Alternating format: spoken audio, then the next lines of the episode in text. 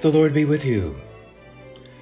Often in these Selah reflections, you'll hear me talking about David in the Bible, talking about David's boldness, his fearlessness, his courage, but but I don't do that as a call for us to be like David, but rather as a call for us to believe in David's God. That is, to put our trust in the God whom David put his trust in. For you see, David did not look within himself for courage, nor do we. Rather, we want to look to David's God, to look to the God that David believed in. And as we do that, we, we, we can be as courageous as David if we keep our eyes on David's God. So today we're looking again at a psalm of David in order to see the God in whom David believes, the God on whom David literally stakes his life. Psalm 139, it's a, it's a psalm of David. In the superscription, David gives directions for this to go to the leader, that is, to the worship leader, to the choir leader, as David wants this psalm sung and prayed by everyone, that we might put our trust in the God in whom David puts his trust. I'm going to pick up today in verse 7 as David is praising the God who is everywhere with him. That wherever David goes, and wherever you go, God is with you. And we call this the omnipresence of God. That God is everywhere with us. Last time we looked at verses 1 through 6, in which David praises God for his omniscience, that is, that God knows everything about us. And David finds comfort, he finds courage, in just knowing that God knows everything about him and, and that God goes with David wherever he goes. So today, verses 7 through 12 of Psalm 139, as David praises and he calls for us to praise God for his omnipresence everywhere with us. Where can I go from your spirit? Or where can I flee from your presence? The Hebrew word translated here as presence is actually the Hebrew word for face. Where can I flee from your face? I really like that as over the last year, you know, we, haven't seen many people's faces. I mean, we've been wearing masks. And the Hebrew here, well, it has the idea of God's face, His presence with us in a very personal, intimate way. There's no mass with God as God is face to face with you and me. He's present with us to defend us, to care for us, to guide us, as in God we live and move and have our being. And what encouragement this can be for you today, perhaps as you travel, or perhaps you're even in the hospital, that wherever you are, God is with you. Then in verse 8, David continues If I ascend to heaven, you are there. If I make my bed in Sheol, you are there. Here, David imagines himself in the highest heaven or in the deepest place of the dead, and God is there with him.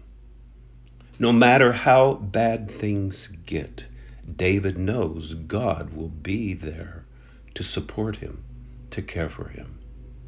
And then in verse 9, David goes from imagining on the vertical plane, that is from the heights of heaven to the depths of Sheol, he goes then to imagining on the horizontal plane from east to west.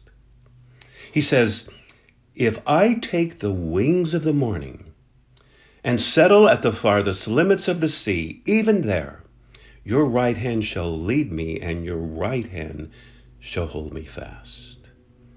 David is using beautiful imagery here as he's talking about taking the wings of the morning and settling in the farthest limits of the sea.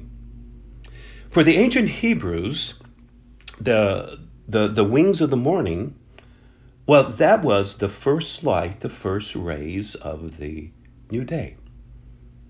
Just picture that in your mind's eye. The wings of the morning. It's, it's the sunrise that's there in the east. David imagines the wings of the morning, taking the wings of the morning, that light of a new day, and traveling at the speed of light to the west, which for David was the farthest limits of the sea. So David is saying if, if I go on the horizontal plane from east to west, if I go from the new day to the salty sea, which for the Hebrews the sea represented death, why, even there, even there your hand shall lead me, and your right hand, that is the hand of your favor, it shall hold me fast. You won't let me go. You see, you cannot get away from God's presence with you and his care for you. Verse 11, David says, If I say, Surely the darkness shall cover me and the light around me become night, even the darkness is not dark to you, the night is as bright as the day, for darkness is as light to you. Well, you and I, we, we know darkness. We know some dark times. We know those times we can't see any light. Why, David writes about this in another psalm, Psalm 23. Yea, though I walk through the valley of deep darkness. That's the literal reading. Yea, though I walk through the valley of deep darkness, I will fear no evil. Why? Why? For thou art with me. You see, in the darkest night of our sorrow, the darkest night of our pain, our confusion, God is with us. Where there seems to be no ray of light where you are, no ray of light on your way ahead, well, the darkness is as light to God. He'll see you through. Brennan Manning, in his book, The Ragamuffin Gospel, tells about a little boy caught on the second floor of his house as, as it's on fire. And all the family runs outside, and somehow the smallest boy panics and he runs back upstairs. And, and the little guy is terrified as he screams from a smoke filled window. His father, there in the ground, can see him and he cries out, Jump, son, jump! But, Daddy, I, I, I can't see you, the little boy cries. That's all right. I can, I, I can see you. The father could see the son, and that's what mattered. You might be in a dark place today a difficult place, and you can't see the way ahead. That's all right. God can see, and God will always care for you. I am Tim Smith, a fellow traveler. Thanks for listening. Until next time.